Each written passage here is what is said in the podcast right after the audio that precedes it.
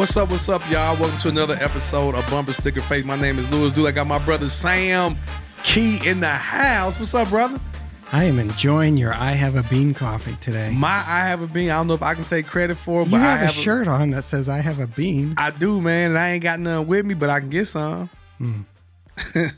I was just at I have a bean yesterday, man, watching a video that they made about the company. Great, great video. Great company. They're not sponsoring us.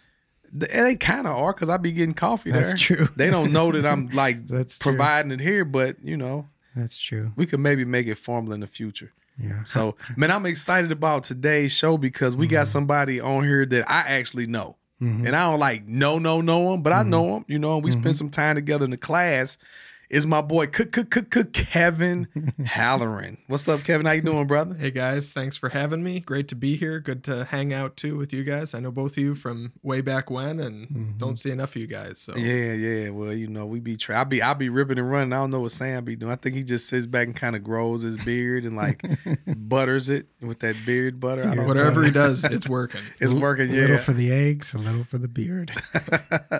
yeah. So man, today, man, Kevin, I met him at the Orchard um, Hmm. Church, Orchard Evangelical Free Church, I believe in Arlington Heights at first, and it was a class they had where, as you referenced earlier, when we were talking, like we don't even know if it had a name yet, you know. And I, I was fortunate to go to the last class, like the one at the very end, and it was just a friend had told myself and another friend about it, and they're like, "Man, you just got to go. It's great." So I'm like, "Okay, I love going and learning," so I went, and this guy started talking, and I was like. Hmm. Man, that's that dude from the radio, hmm. from Moody Radio. And I was like, I thought that dude was like in Scotland somewhere, but he mm-hmm. like right here in Arlington Heights in the A, like the northern A, like the A. The A is like Atlanta, but this is like the A of Chicagoland, Arlington Heights. And I'm like, man, like this dude is raw, like raw meaning good, like he dope, dope as in good. You don't have to translate. Well, you know, some of our dope as in listeners might be like, dope, like he's talking about dope and he's talking about raw food. Like, don't you know you can get salmonella? Yeah, so like it was just a great experience. And then they formally started it up. They called it momentum. and that I was, Colin Smith. that was Colin Okay, Smith. I was I was accepted to be a part of it, which was a huge blessing, Mm-hmm. and I learned so much, and it's helped me so much in ministry, and that's where I met you at, Kevin. I think you were kind of shaking and doing some like what were you doing at that time? I was at Trinity working on my MDiv for part of that time. Part of that time, maybe there was an overlap. I was serving with Unlocking the Bible, Okay. which is now called Open the Bible, which now I'm actually back serving with. and in God's Spanish, grace. it's called. Abre la Biblia. Abre la Biblia. That's a new. That's new, right? A new um Yes. app or a new. It is a new venture. We do not yet have a website, Mm-hmm. but will soon, and a lot of really great resources coming. And you say we because you work for Open the Bible yes, and that Spanish uh, part in particular, right? yeah, yeah. That's my project. I already interrupted your question. What did you ask? No, no, no. I was just asking like what like back then when I met you. So you were working on your MDiv and then you were doing some stuff with unlocking the Bible. Okay. And then this, you know, like I said, we got lots of questions, but it can be organic. So I'm kind of I'm taking tr- Sam say you get in the driver's seat. So I'm driving a stick and I ain't never drove a stick before. So I might jump from first gear to fourth gear and you might hear a little grinding, but it's okay. If you're listening to this, please pray for us. Pray for us. That's right. Which that's what we're gonna be talking about in a few minutes. Mm-hmm. So so you like we're doing that, and at some point you like tell us about your like going out of the country. Like the first time you went out of the country, like where was it? When was it? Yeah, I studied abroad my junior year of college in Ecuador. And I had studied Spanish before then. I didn't really have a vision for what I would do with Spanish other than, you know, pass classes and hmm. move on to the next thing. But I got an email in my inbox in college and there was this great opportunity to study abroad and I heard good things about it. So I'm like, you know what? Maybe I'll go. Maybe it'll help me get a job after college. And when I was there in Cuenca, Ecuador, I just fell in love with uh, the culture and I grew a lot in Spanish speaking abilities. It's kind of one of those sink or swim type situations. And uh, it just kind of clicked. And I decided I want to keep growing in Spanish and I want to do whatever I can to serve Spanish speakers around the world. And so that al- hasn't always been my main focus, but it's never, uh, never gotten off my radar. And thankful to have married a native Spanish speaker and Mm. I've had different opportunities to uh, serve in Latin America, doing short term trips to train leaders with the previous organization I was with. And uh, yeah, love the Spanish speaking Mhm. world. So you chose. So first thing you did was you learned Spanish. Why did you select Spanish as a language to learn? Well, way back in would it have been sixth grade, we had you had to take a foreign language at my school, which is probably a government requirement, I would Okay. think, for the state, and it was either Spanish or French. And my reasoning was, I'll choose Spanish because I'll actually use it around here, hmm. maybe, Okay. Okay. and seemed to be a good choice. okay. All I right. chose I chose Latin. Did you? I was so dumb. I chose Koine Greek. yeah, Koine Greek. Oh. no, I'm, j- I'm lying. I'm lying. I'm lying. No, it was classical Greek, even higher than Koine. Okay, right? well, you Yeah. know, the, any kind of Greek other than like um, feta or what's that? What's that cheese you set on fire? You know, like that's all I know, and I don't even know that. Greek yogurt's good. Yeah. I don't like yogurt, man. Hmm. Yeah, Anyway, so so you studied abroad, and things were good. I take it right. Yeah, it was a special semester for me. It seems like the Lord had his special hand on it in in some way, maybe preparing me for the future. And when I was at Trinity, this is after my undergrad, I knew I wanted to do something in Spanish possibly. I knew I enjoyed, you know, writing and kind of online communication. I also knew I liked teaching and preaching the word.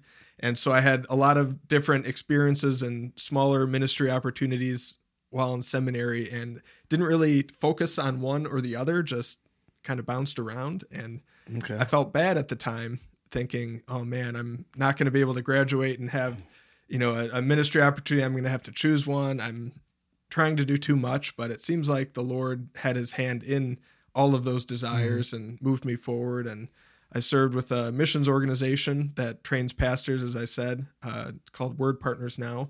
Served there for about seven or eight years and had a lot of opportunity to teach and preach and train in Latin America and loved that. Um, really life changing experience doing that and a lot of really dear friends, uh, people I met through that uh, it, in the travels that we had and prepares me now well for what I'm doing with Open the Bible, which is leading the leadership training. Uh, that's called Open the Bible for Leaders. It's actually a lot like the the class that we had with Pastor Colin way back in Mhm. the day. Hmm. I'm kind of able to take that to the world through uh, online learning in Spanish. uh, in English, In English? and it, it's coming Okay. in Spanish, Lord willing, in the fall. Um, and I'm able to start up the Spanish arm of Open the Bible, uh, which has some really exciting Mhm. things. Uh, Well, today our focus is to talk about your book. It came out in 2021, correct? Uh, and it's called, and I have a copy here, When Prayer is a Struggle. So today's topic we're going to be talking about uh, is prayer, obviously. And this book, uh, published by P&R Publishing. mhm. Yeah, that's really good. It's a great book. Great little book. Had the chance to read it and then listen to it as well a couple of times. So uh, both both of those versions are available out there. But why'd you write the book? I wrote the book When Prayer is a Struggle because prayer was a struggle and sometimes is a little bit. Uh, but I realized about 10 years ago I needed a book like this. I was at a season of my life where I was growing, I was learning a lot. I loved the Lord, wanted to pursue him more, and when it came time to pray, I I just really couldn't get anything going. It seemed Mm. like um, the I put would put in effort, but it seems like the same obstacles kept coming up time and time again, and uh, that led to a, a short season where I would probably complain more about prayer than I actually sought to grow in prayer. Hmm. And at one point, after complaining about prayer, I I was convicted by the Lord, and I I told him, Lord, I'm I'm sorry. I know this doesn't say good things about my view of you. You're worth pursuing and not complaining about. And so I I said, Lord, I'm gonna I'm gonna work hard to grow in prayer, to Mhm. do whatever it takes to overcome these obstacles, but also please help me because I want to help other people.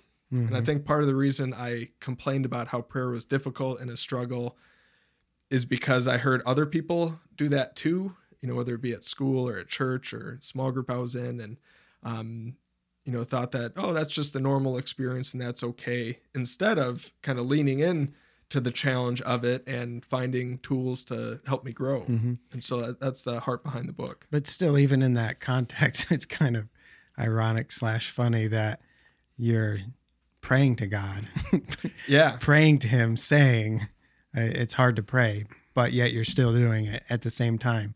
So at least you had that going for you, right? And you, and you kind of recommend that in the book is is like if someone is st- struggling, like bring those struggles to God and talk with Him about it because in the act of talking to Him, you're talking to Him, right? Exactly. You're, you're still praying. And it's amazing as you look through the Psalms how how you see the psalmists just open up their heart and even say things that like on the face of them ask questions. It's like, well, the psalmist knows that's not true. Why is he asking? Well, he's revealing his heart to God, pouring his heart mm. out to God, and that shows that you know God giving us that psalm shows us that God knows what's going on inside mm-hmm. and that he'll take care of mm-hmm. us. Well, so just for our listeners' sake and for mine too, what like what are what were or are some struggles that were f- personal to you with praying? Yeah, I think there are some. I I like to think of prayer struggles in a couple different categories. Some are like mm. felt, and some are struggles we probably have but aren't aware of. The felt ones that I had the most about 10 years ago, and um, thankfully, there are a couple of the easier ones to overcome, I think, with the right tools and mindset. Are one of them is not knowing what to say to God Okay. often we get into patterns and you say the same thing to God all the time and you get bored and I'm guilty of that. yeah it's uh and and that's not wrong. We can repeat but sometimes you you know you do it mindlessly and that's praying without faith. And we shouldn't expect God to hear prayers without faith as you know it says a number of places in scripture.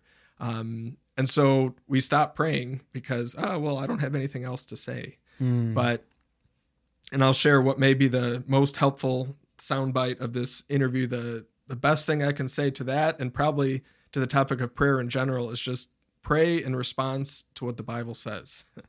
pray with an open Bible, because if you read God's word, um, God is speaking to you, and you can respond, and that helps you know what to say, and you're saying uh, the right things. And we can talk more about praying the Bible later if you guys want.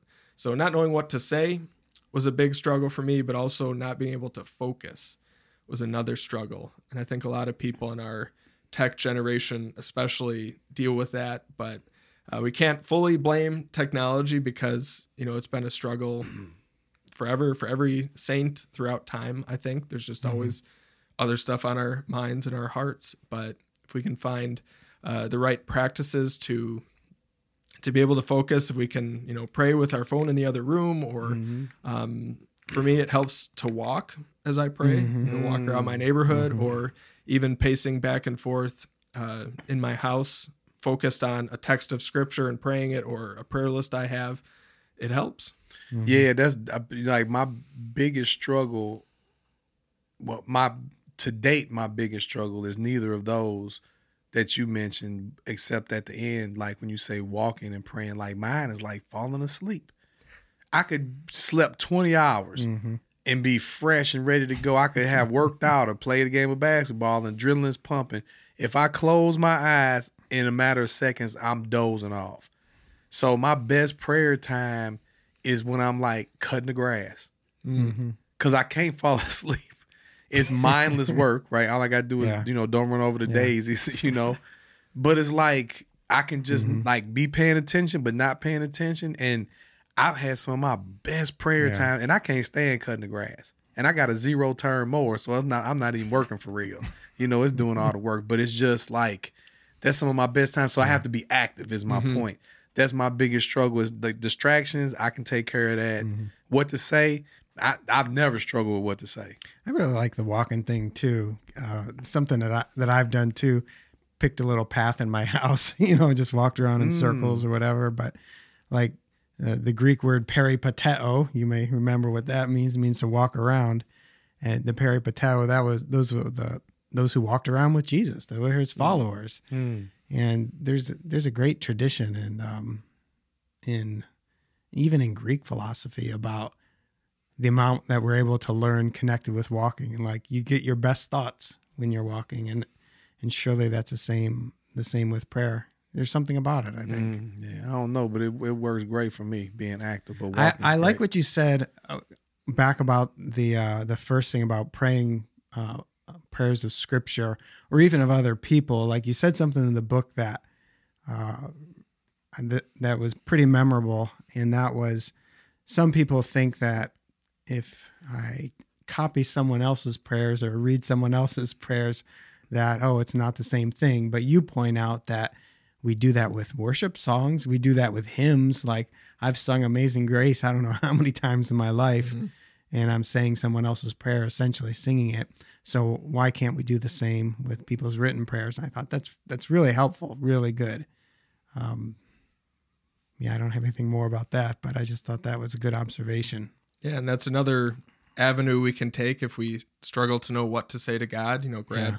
The Valley of Vision, or you know, there's Yes. a lot of good prayer books out there, and pray in faith Mm-hmm. those words, and you'll find not only you have words, but you pray for things that you wouldn't have prayed for without you know an older, wiser, more godly Christian praying those Mm-hmm. things, and as like you'll pray them to God, but it'll also kind of shape and move your heart as you Mm-hmm. do that. So it's a great practice. Even artists, when they're being trained how to do artwork, they're told to copy like great works, you know, great paintings, and I think this is helps inspire you. Yeah, kind of Yeah. similar. And you have some resources in the back of this book. So if people get the book, or when people get the book, I should right. say, when they get it. when they do in the back, uh, you have suggested resources, right? hmm And what are some of those you have in there? Do you have um, the Valley of Vision that you just mentioned? I believe it's back there. Okay, so Valley of Vision's a great little Puritan prayer, uh, prayer book, fantastic prayers. But yeah, there's a bunch, some from Spurgeon and older ones, Donald Whitney, Martin Luther. Martin Luther's a simple way to pray. He wrote that for his barber, right? He did, which is why I love it because it's short. And Yeah, so tell us about that one.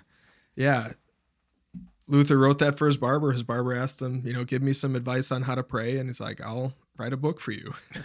and so it's probably just like thirty or forty pages, but Luther, I mean, the only part I remember of it is he he just shows kind of in practice what the barber could do. One of them is praying the Lord's Prayer petition by petition. He's pray, hallowed be your name, Father, and then you just anything you can think of. Why should I praise God? For what in my life should I praise God? Uh, you pray that until mm-hmm. you kind of run out of things to say. Then you move on to your kingdom come. Mm-hmm. And ask for God's kingdom to come in many different uh, areas of your life or mm-hmm. the world and let's go by petition by petition and the beauty of that approach is it gives you a path to follow a mental path to follow which in terms of solutions to our prayer struggles is one of the most important things. And that's as i was mentioning earlier praying the scriptures gives you a path to follow you have a plan Yeah. and then you can just follow that path. Luther also, I think he go he shares examples from the Ten Commandments, praying through that, and from the Apostles' Creed, if I'm not mistaken. But yeah, super helpful. Super. I I love short books. Mm-hmm. There's so many books out there that don't you know you could cut out 80 Yeah. pages and like you actually don't lose anything. Um, It's hard to beat Martin Luther, too, yeah, I think. yeah, So I, I was getting ahead of myself though with resources. You start off the book by giving us the why we pray. Why should we pray? And uh, you refer to in a footnote a YouTube video from um, Oh, yeah. a TED Talk. Simon, Simon Sinek. yeah, Simon Sinek. And I watched it. It's like 18 minutes long, and I and I remember actually watching it before, like probably like 10 years ago, because it's older. And um, he he he talks about the the why W H Y being the most important kind of thing that that you need to keep at the center, and then like the what and the how kind of go from there, which is kind of how you structure your book. You know, you start with the why should we pray, and then more the what and the and the how and the practical things later on. Uh, but talk about the why. Um, should we pray? What are what are some of the reasons, and what did you um, base your why off of? Yeah. Give you some of the background to that chapter. I knew early on I just think it's a great way to start. Like, why should I be doing this? Yeah, mm. because like you said, if you don't have clarity on the why, it, you're going to lose track of what you're even doing. Yeah, like I like I grew up wrestling, and wrestling practices were horrible. And you know, you roll around with other sweaty guys, and it's cold, and it's dirty, and it's disgusting. You get and unless fu- you fungus or yeah, you get fungus, and unless you hold on to the why, it's like you will never show up. You know, unless you hold on to that why. Yeah, and if you have the wrong why, like I need to earn God's acceptance by having an amazing prayer life, that's gonna totally distort your prayer life as well. Um, and and I knew I wanted to start with the why, and I I thought I'll just list a bunch of reasons why we pray, and I started thinking about it, and I had. I just had so many reasons all over the place. And I'm mm-hmm. like, I can't share a list of like 50 or 60 things in the first chapter. That's like the worst start out mm-hmm. to a book ever. Uh, but the Lord showed me quickly, like the Lord's Prayer actually kind of has everything mm. we need. And it's, I, I think of it as a comprehensive teaching. I, I think in the book I call it Jesus's 52 word masterclass on prayer mm. because it, it's all in there. And everything we could ever pray for, you can actually kind of file under one of the petitions of the mm-hmm. Lord's Prayer. And in that book, I walk through the Lord's Prayer. Uh, so the Lord's Prayer has six petitions. I, I share seven reasons to pray, mm-hmm. and I break off those first couple words, "Our Father in Heaven," to remind us that the probably the most important thing about prayer is that we're praying to God, mm-hmm. and we can't forget that Yeah. He is our Father, that we have a, a real relationship with Him. God isn't like the Force from Star Wars, some mystical power in the mm-hmm, universe that mm-hmm. you know we can't really understand. He's not like a, a demanding boss that is going to get mad at us if we don't have, you know, a certain type of performance that we put in. He's not like an ATM or Santa Claus who's going to give us whatever mm, we want amen. without uh, wanting a real relationship. He's a father. Mm-hmm. And that not only shows us his love for us, but it also helps us understand mm-hmm. some things like when we don't get the answers to prayer like that we mm-hmm. want. Because you know God is a wise father and disciplines his children at times and knows what's best for them. And um, I know that if I got everything I asked for in prayer, I'd very quickly become a, mm-hmm. a prideful brat, right? And uh, prayer isn't about getting stuff, right? It's about knowing God and uh, honoring Him. And um, thankfully, uh, we can ask God for stuff too. That's kind of the second half of the Lord's Prayer. You know, we pray for our daily bread, forgiveness, and uh, help against temptation. And so I, I love the Lord's Prayer, and I think that really for, that, that's the first thing I recommend everybody memorize. You should memorize the Lord's Prayer. It's interesting to think that it's probably the most repeated words in human history. Um, and some people may have a not the greatest experience of that in the past, you know, depending on the religious tradition they grew up in. But uh, Jesus gave his disciples these words to pray. And so I think we should take them to heart. And uh, I think we can pray like Martin Luther did, use it as a template for prayer is extremely helpful. Uh, I also like to recommend this is another great practical tool that came out of writing the book that uh, I use all the time is praying the Lord's Prayer specifically for someone. This gives you words if you want to know what to pray for your your kid before they go to bed, or if you you're going through a trial and you just you don't have words. What should I even say to God? Just take that struggle through the Lord's Prayer. Ask God to be glorified in it. Ask His kingdom to come in it, His will to be done in it. Ask for provision of the wisdom and help you need. Ask for forgiveness for the sin that you can bring to uh, whatever trial you're going through, and and ask for His protection. It's uh, glorious, and it helps us be well rounded in what we pray for, and and like it encourages you too. It, it reveals sin in your life because you have to ask, well, what do I need forgiveness for? Oh shoot, I need more of the Lord. But beautiful thing is that God in the Lord's prayer invites us to ask for forgiveness. Mm-hmm. You can't be a mm-hmm. faithful Christian if you don't ask for mm-hmm. forgiveness.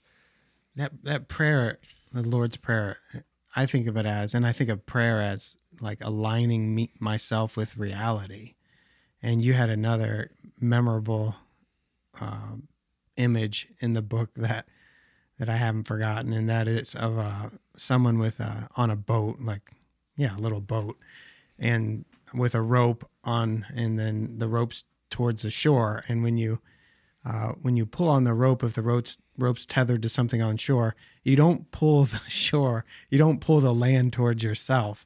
But when you pull on that rope, the boat obviously goes towards the shore, and like that's a amazing picture of um, what I want out of prayer. It's like God, I'm not trying to pull you, you this huge the earth to me, but rather I'm trying to align myself with you and pull myself to you. And the Lord's prayer for me like does that. Like when I stray, it's like okay, let's get back to our Father in heaven, hallowed mm-hmm. be thy name, you know, and align myself and those I pray for, like you said, uh, with that reality. Yeah, I was reading. Um, R.C. Sproul has a little book called "Saved from What." In one of the chapters, it talks about prayer, and he says prayer, and I'm not quoting directly, but he basically said prayer isn't about us telling some God doesn't already know. It's about basically cultivating a relationship with Him. Hmm. And I was just like, wow, like. Hmm that that just makes so much sense because we know God knows all, right? So He knows everything. So I'm not telling him something He don't know, but it's all about the relational mm-hmm. aspect mm-hmm. of me dedicating time to spend with Him. You know, the intimacy of me pouring my innermost thoughts and heart out to Him, and just the more I do that, the it goes right along with your analogy of like pulling that rope and it's like it's pulling me closer mm-hmm. to him mm-hmm. not pulling him closer to me because he's always with me right mm-hmm. he's always mm-hmm. around so it's not a proximity problem for us and god it's a mm-hmm. proximity problem for our heart and our mind towards god and prayer bridges that gap or closes it in at least for me and so i just mm-hmm. thought man that was really that really just stood out to me um, and so i've been telling people that a lot yeah. And that all comes back to praying in faith, right? Faith oh, that yeah. God is real, that He exists, yep. that He, as uh, Hebrews six eleven says, He rewards those who earnestly seek Him. Yeah, yeah. So that that gets us into like why we don't pray, and your two reasons were. I'll let you elaborate on that. Faith and like why don't people pray? You say because well we don't really believe, right? Yeah, often we lack faith, and so mm-hmm. we're not we're not even thinking about God or yeah. the need to pray and I, I think that's the biggest struggle in prayer Absolutely. is just prayerlessness. Yeah. Like, like, if I don't believe in Lewis, if I don't believe Lewis is sitting right here, I'm not going to talk with him. Yeah. yeah. Right. Yeah, if I didn't believe my car was going to start, I wouldn't have got in and hit yeah. the button this morning. I would have been like, "Up, oh, I need to find another way." Yeah. No, I agree, man, and that's that's one of the things that you know, like actually after I accepted Christ, the very, very next thing I was taught with the guy that presented the gospel to me was learn how to pray. Mm-hmm. That was the very first thing, and the first thing he did was went to the Book of Psalms. Mm.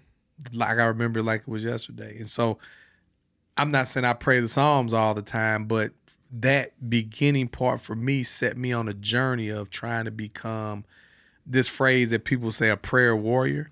Um, you know, whether you believe in that or like that phrase or not, but like I do believe like I'm not gonna waste my time talking to God about something if I don't actually believe He will do it. And it's not even a question of can. Mm-hmm. Of course He can. He can do everything but sin. So He can, but I'm believing like yeah, God. Like I'm. I guess I'm stupid or crazy enough to believe that He actually will answer my prayers. Maybe not how I like it, but and that's why I feel I, I feel freedom when I pray.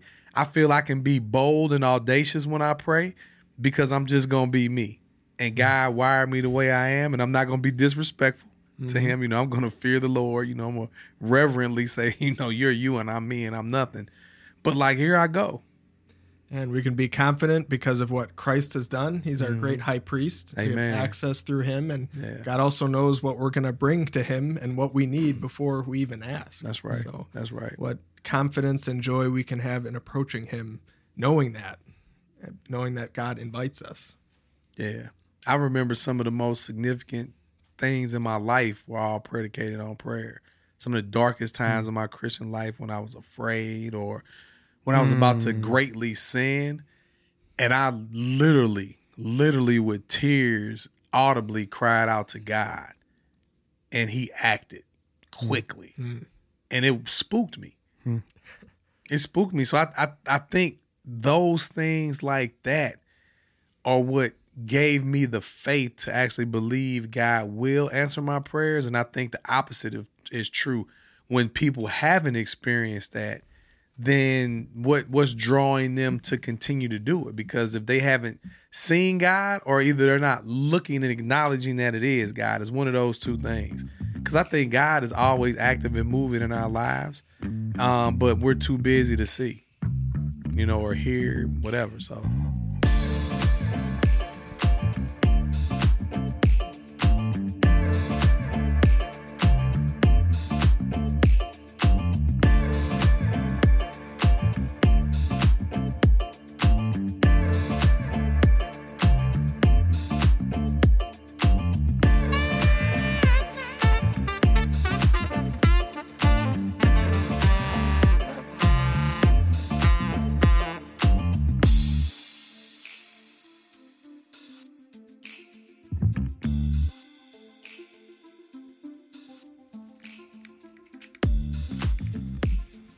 Want to talk about uh, community and prayer. Lewis was talking about uh, the first thing that they told him to do was to pray. And um, you mentioned a story in your book about, um, I think it was a female, a lady who whose faith struggled until she, she uh, was around other Christians and witnessed them pray and saw their living, true, vibrant relationship uh, with God. So, how important is is community to our to our prayer, to our prayer life? Yeah, extremely important. And I think it's extremely important at a more foundational level for everything we do as believers because hmm. we're we're sheep, right? Jesus is our good shepherd and you know, if you see a sheep straying on its own, disconnected from the flock, like usually think that sheep is either rabid or hurt and maybe dying, like it's not good.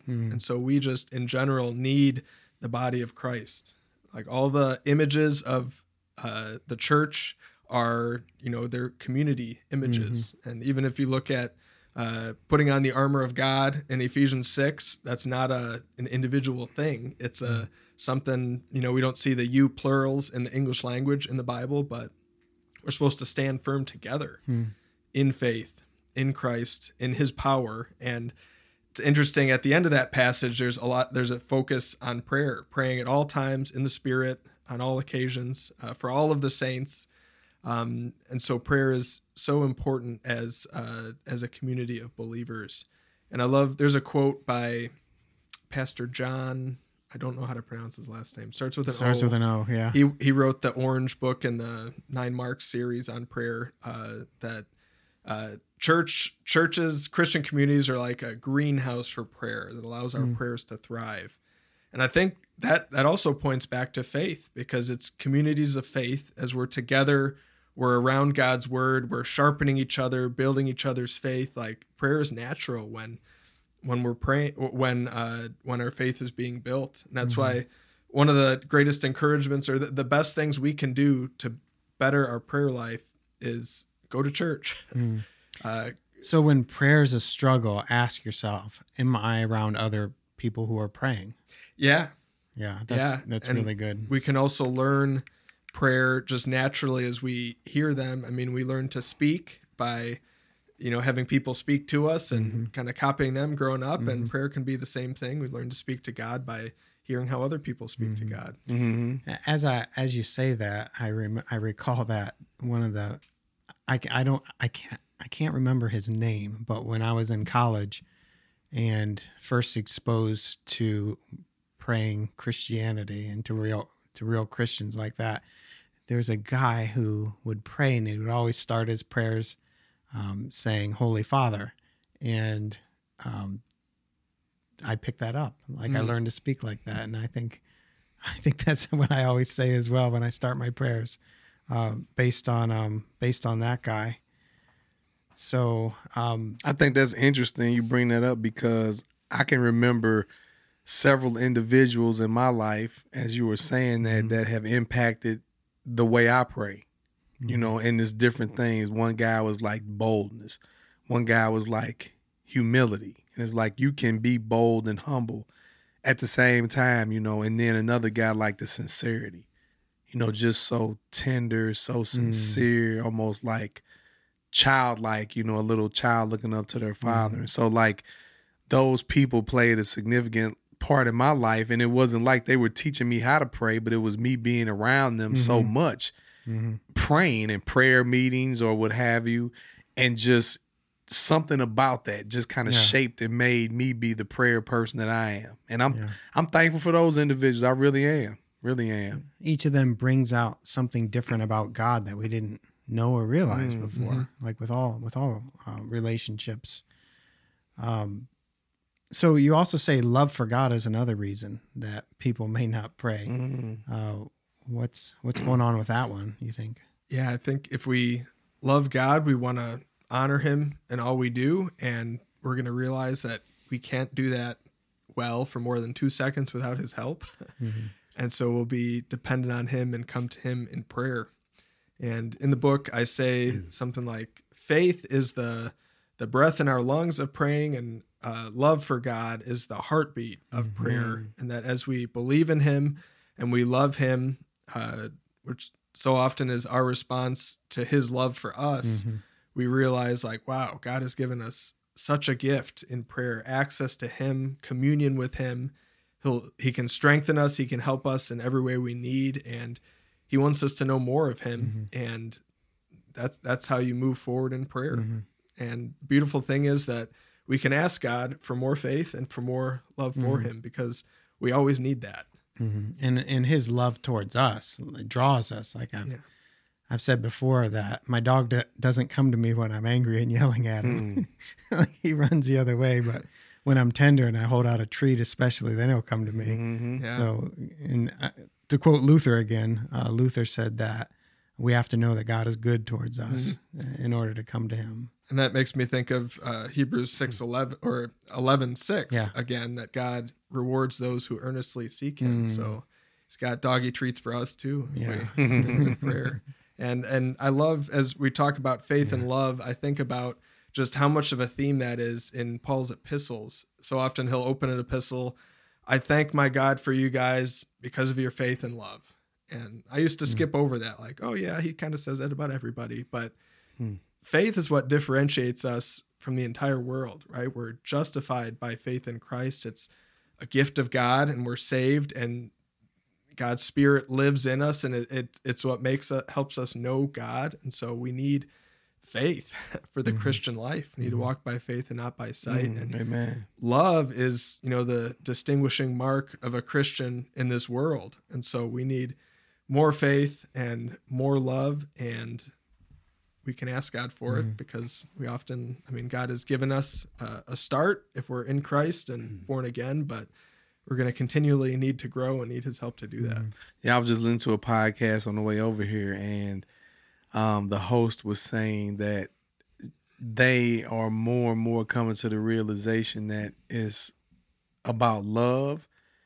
And the person said they're not as much now caught up on the preciseness of the person's doctrine as opposed to the actual love.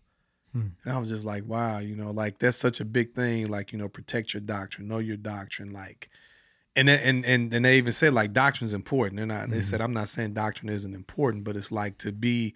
If I had to be a stickler, or one is more, well, I don't say more important, but what what am I starting to see more and more the greater importance, and it's love. Mm-hmm. You know, and like they'll know we're Christ, we're Christians by our love, mm-hmm. not necessarily our doctrine, but they'll know we're Christians by our love. So and love is the measure of doctrine doing its thing. Yeah, Right? mm, Like yeah. you really grasping doctrine at a more than intellectual Mm-hmm. level. It it makes that journey down to your heart and comes out of your life. And that that's why, you know, we need to read the Bible not just for information, but for transformation. yeah, yeah.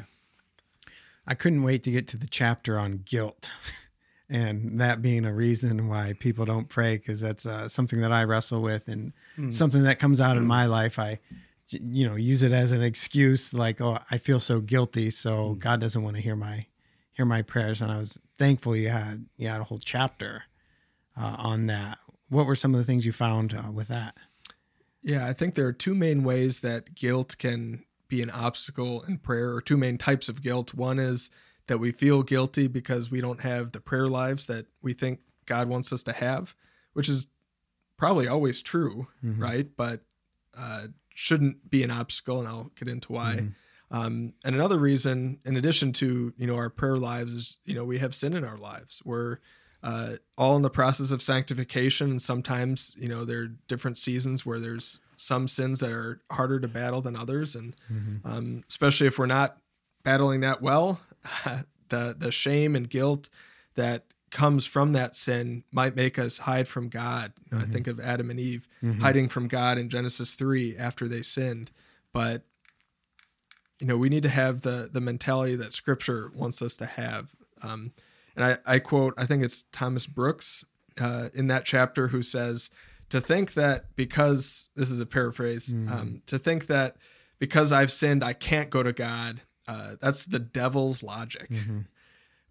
We as as believers, we realize we're we have sinned, but what's the cross for? Mhm. We can go to God and bring Him our sin, Yeah. and uh, That's we why can we should go to God. Exactly. And instead of seeing guilt as something that should keep me from God, if we feel guilty, that's evidence I need to go to God. Mhm. I need to Mhm. lay my sins at the foot of the cross and thank Him for what He's given us in mm-hmm. Christ, and also take uh, His word at First mm-hmm. John 1 9 that if we confess our sins, He mm-hmm. is faithful and just to forgive us our sins and cleanse us from a little bit of unrighteousness.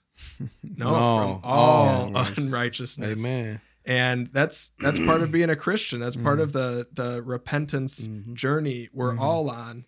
And r- coming to that realization for me was maybe the biggest game changer in in my fight against sin is no i don't need to hide from god he already knows everything i've done and thought and you know he knows a million other sins i've committed but i need to take this to him because there's a cleansing power of confession Mhm. Man, and how foolish foolish of us to think we can hide from God. yeah Yeah. yeah. And it's like saying, "Oh, I'm sick, so I sh- I shouldn't go to the doctor." yeah Yeah. yeah It's like that is the devil's logic. Yeah. It makes no sense at all. One of the things I kind of wrestled with years ago with prayer was this, and I love to hear what your thoughts. So, based on the you know me praying in my relation, my personal relationship with God, a situation would occur, like maybe someone's sick or a prayer request, and I felt like I'm praying for this thing. I'm trusting and believing that God is going to act. Don't know how, but I know He is, and not really feeling compelled to continue to pray because in my mind, is that not a demonstration of a lack of faith? And of course, Scripture like kind of speaks against that a little bit, you know, with the persistent widow when she keeps going to the judge and finally he acts. And so, definitely, I think there's some Scripture that speaks to one, it's okay to keep praying with persistence to God, but I always kind of find myself vacillating between the two because um, I always go back to in my heart and in my mind, I'm settled in the thing I pray for, whether it be for someone or something for me personally. Um, and I would just leave it at that. And so where I'm at now is if it's something that troubles me, that comes to mind and there's an unrest or uneasiness, then I feel okay with with just getting that kind of off my chest to God. And I don't feel for me that that's demonstrating a lack of faith. It's just me in the flesh feeling some type of way. But ultimately, I do feel like when I'm praying for something, like give me a prayer list, and like I've been in prayer meetings where we end up with a list with 20 things, and we end up live with 250 things. Yeah. Yeah. For years doing that, fasting and praying. Mm. And it's just like it just it it dulled my senses and it put me in this mindset of just going through the motions. But anyway, what what are your thoughts about that? Like praying once and just having faith God is gonna act or continuing to pray? Like what do you what do you think about that? Yeah, I don't think there's a hard and fast rule to apply. It kind of depends on the request and the situation, but it is good to persevere in prayer. Mhm. You know, I, I think of Jesus in the Garden of Gethsemane pleaded three times to, you know, have the cup of the cross taken from him, or Paul three times that the thorn would be taken, and you know, God didn't answer them in the way they wanted in the moment, Mm-hmm. uh, but it worked out so much better because God's plans are always best. Yeah. Um, but there is, on the other hand, you know, there are some things we can entrust to God and we don't have to worry about. And we can trust, you know, I, I put this in God's hands. And I've even asked prayer to God, like, Lord, help me know if I should keep praying for this or not. Mm, okay. And, and it's okay. okay to it's okay to ask God that. And I, I don't think God's gonna hide his will from you in that. And if it if it's still coming to your mind and your heart, then he probably wants you to still pray for Mhm. that. Yeah, okay. And and one of the other things I recommend for prayer is having, you know, week daily or weekly or monthly kind of rhythms and some requests. Like some things you're not going to pray for every day, but maybe if you you get organized and kind of develop a system, which is something I recommend. Uh, you know, maybe every month you'll pray for something. Mm, okay. Um, it's it's easy to give up on important things like praying for someone's salvation. It's easy to think Oh. this person is so far from God. I've prayed for years and nothing's happening. I heard a, an encouraging story the other day of a, a lady who prayed for her unsaved husband for years and years and years that he would come to know the Lord. She so desperately wanted a marriage centered on Jesus and a one honoring to the Lord where they could seek him together. And she, I think she got cancer and wound up dying Hmm. sadly. So she didn't see in her lifetime the answer to that prayer. But Mm. Uh, the gospel is preached at her funeral. And after hearing it again, her husband got saved at her funeral. Wow. And so God answered her prayer That's amazing. after her lifetime. And that encourages me. Like, I may, it may not seem like God is doing anything through my prayers, but maybe He's going to answer the prayer in a 100 years. Mhm. I should still pray it. We Yeah, had uh, yeah. that reminds me we had uh, Dr. Ingrid Faro on a few episodes ago, this Old Testament scholar, and she made a big deal about seeds, like words as seeds, and the kind of words and seeds that you plant, kind of along the lines you reap what you sow, kind of thing, but challenging us to think about the seeds that are sown into our lives and the seeds that we sow out there, that they will, you know, eventually. You want them to be good, but prayer to me is like those are good seeds you know? And i think of that example with that woman. She was sowing these good god honoring seeds over and over and over and eventually they took root right amazing thing about a seed is that you know it could fit in the palm of your hand you could maybe have like a hundred in the palm of your hand but each of those seeds could in generations be a forest Hmm. right if you plant it and it grows and then they have Hmm. more seeds that are planted and grow and uh, i think of Hmm. prayer like that that we're, we're praying for people to get saved praying for you know ministries to Hmm. Yeah. advance the gospel to move and we don't know what god is going to do. yeah do who knows Yeah. what god's going to do with your prayers i also think about medieval castles and medieval churches that they that they build like it would take a couple hundred years to build one of these huge things and if you're that simple bricklayer or whatever you're doing you're just doing your part maybe you work on it for 10 years of your life and you Yeah. die and the work the work continues and, and you're contributing to something and and mm-hmm. perhaps all of our prayers are like that Yeah, that's the same thing I think about in ministry in general, like mm. with evangelism. Like, you know, especially what I do going into jails and prisons, and you know, it's transient in a lot of ways, and so it's like I I never really see the outcome, you know, and that used to bother me in the beginning mm-hmm. until I realized I was focusing on the wrong thing.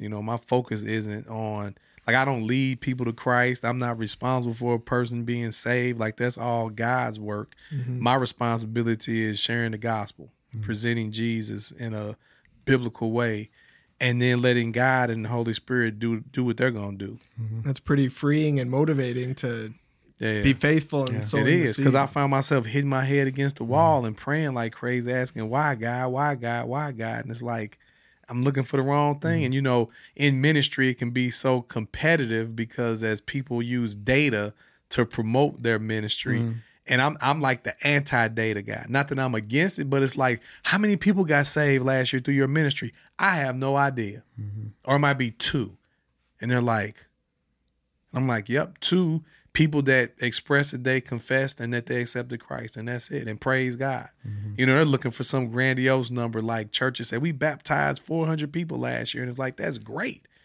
But it's like there could have been a whole lot more people got baptized and just didn't do it at your church that you don't know about. So I don't know. I feel like I'm just playing a role. Like I'm on a baseball team, I'm playing shortstop.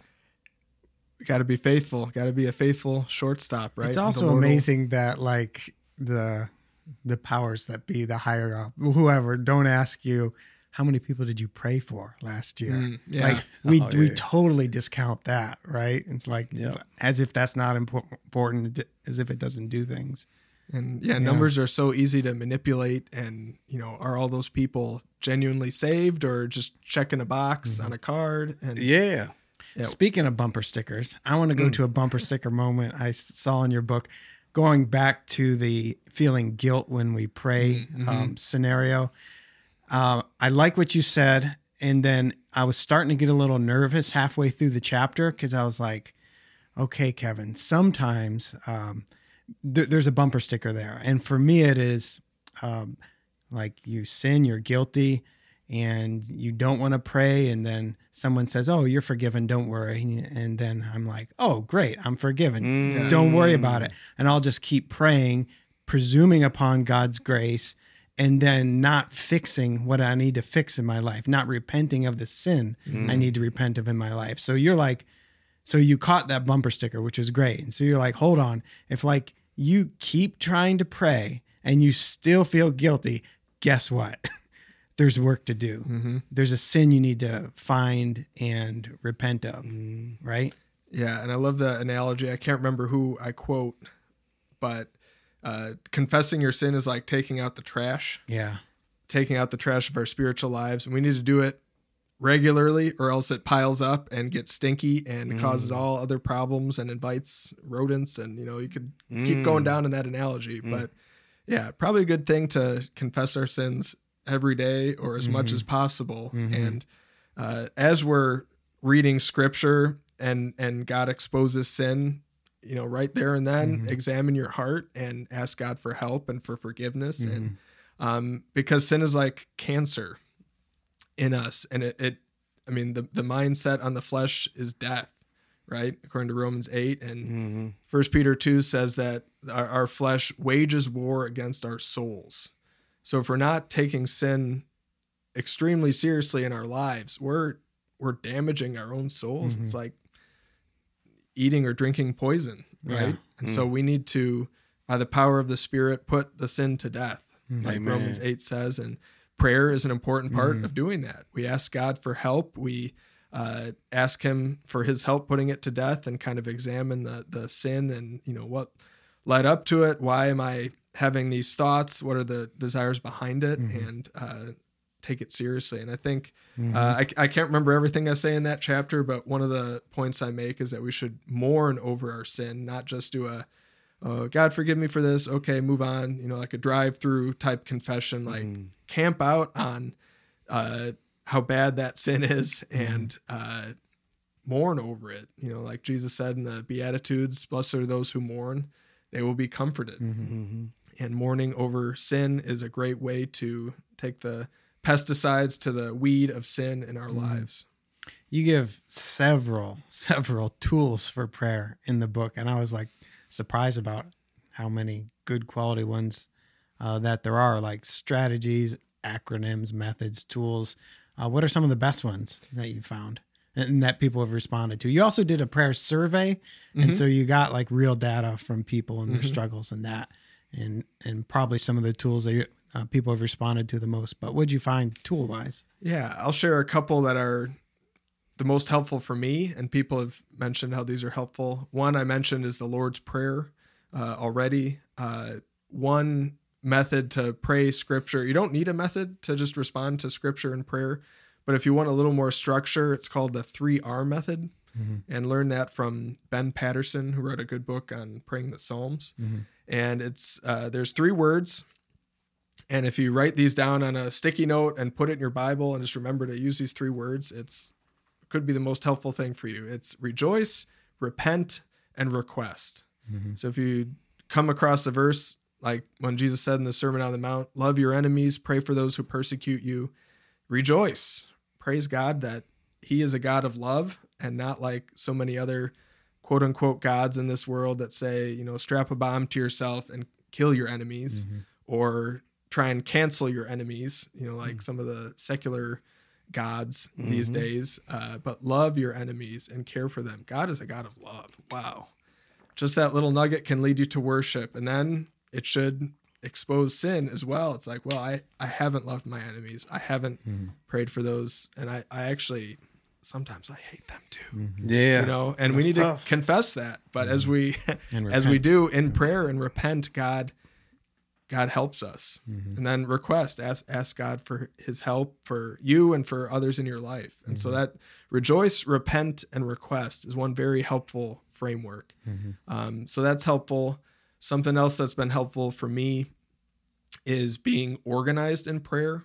And I share a few methods for that. One of the surprising quotes I came across was from a, a lady who wrote, she's a pastor's wife. I think she's an editor for the Gospel Coalition. She's written a book or two on prayer. Uh, her name is Megan Hill. And she said, The most helpful thing for me in prayer is just being organized, just thinking through it. And challenge for anybody listening is take five minutes and take a sheet of paper and divide it into seven columns, one for each day of the week, and then just try and get your prayer life organized. Put some scriptures that you want to pray over yourself, put them on there, put people in your life, put, you know, different situations, your church, your work, whatever else you're mm-hmm. doing in life. Just get organized and then every day you can add to it a little bit and mm-hmm. that gives you a path to follow and mm-hmm. you can be faithful interceding for people and when people say hey I, I need you to pray for me you just put that person down in a slot and you actually do pray for them I know one thing that that had become a pet peeve of mine over the years with praying for other people is, you know, you would be in Bible study, small groups, life groups, men's groups, all these different groups and all these different things, and people have prayer requests because that's a part of living the Christian life. And people submit requests, and like I'm a person that takes prayer seriously, and it's like if I'm pr- like I'm praying for something that you requested, and it's like, and I don't get an update. And it's like I'm praying for grandma. Grandma died like six months ago. You know, and so it's like I don't know, I find it challenging dealing with other people with their prayer requests because it's almost like like you like if it's left up to me to follow up, I'm gonna be spending half my life following up with all these prayer requests people gave me. Mm-hmm. So I don't know, have you ever thought about that before or yeah and I, I think i think some prayer requests you can roll off your prayer list and be like you know one and done yeah, or yeah. you know i'm going to pray about this but not extremely regularly. And i also have the app the prayermate app which is pretty helpful. It's like a digital system of prayer cards and you can say you tell me like hey kevin pray for this. I can pull it up right away put it in a prayer card and say i'm going to pray for lewis weekly because it's not a daily thing but Okay. I, I still want to pray for him. And then as you're cycling through the cards in your prayer session it'll pop up and Man, that's dope. Like what's that called again? prayer mate Prayer mate. Man, y'all hear that? It's I mean, free. yeah, well, that is, that's even better. Can you use that and shut off everything else on your phone you can put it in air, the phone in airplane mode and it'll still work? yeah Nice. yeah so i do that sometimes i like the you know just one sheet of paper mm-hmm. that i fold in half tuck in my bible mm-hmm. that's helpful too I'm trying to get away from paper, man. I'm about 50, but I'm trying to get like them young folks.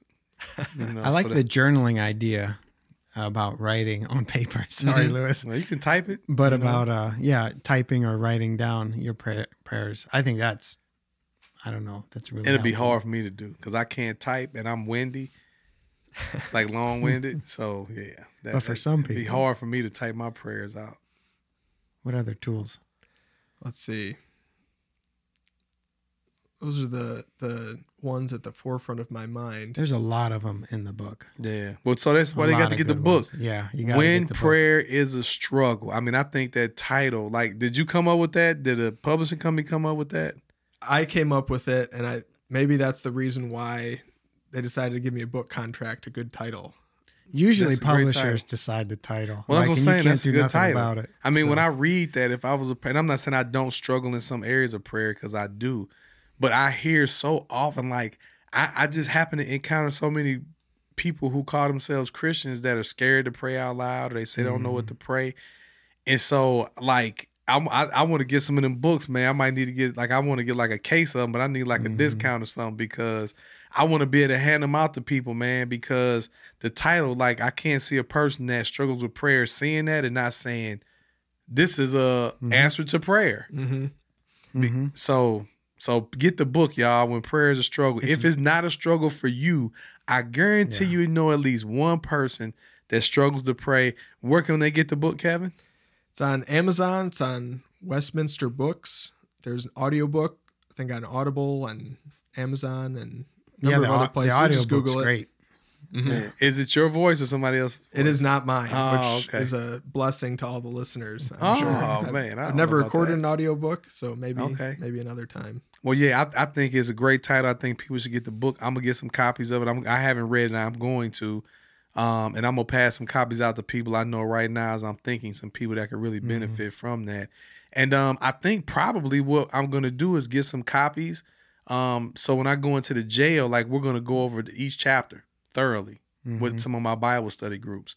Because there's no doubt there's going to be great stuff in there for them to learn that can help Yeah. them develop and cultivate a prayer life. like you anticipate each of the struggles in each of the areas so well and it's simply simply written but a lot of uh, depth in there too i just want to read the um, chapter title so people get an idea chapter one i forget why prayer matters chapter two i don't know what to pray chapter three i feel too guilty to pray Mm. Four i'm not sure god hears me five i have mixed motives six i can't focus seven i'm so unorganized eight i'm too stressed and then nine i'm too busy and then you conclude by the struggle is worth it so that's a great taste Yeah, that is what it's about. Great job. So get the Yep. book, y'all. Support, support our brother Kevin in his efforts writing this great book. kevin halloran be thy name Ooh, Wow, I don't know what to maybe say. that part out. I don't know what to say about that, but but what I know what I want to say is, thank, I know what I want to say is thank you. You know for your time. Thank you for being here. Thank you, Is there any last word or anything you like to leave our listener with as kind of a last remark?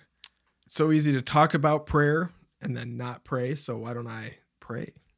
And I'll do my favorite thing, which is pray in response to part of scripture.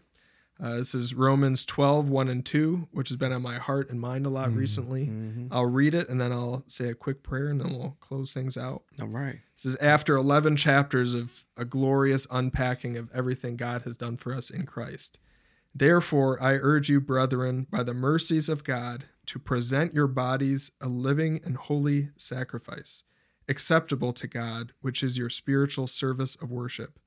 And do not be conformed to this world, but be transformed by the renewing of your mind, so that you may prove what the will of God is, that which is good and acceptable and perfect.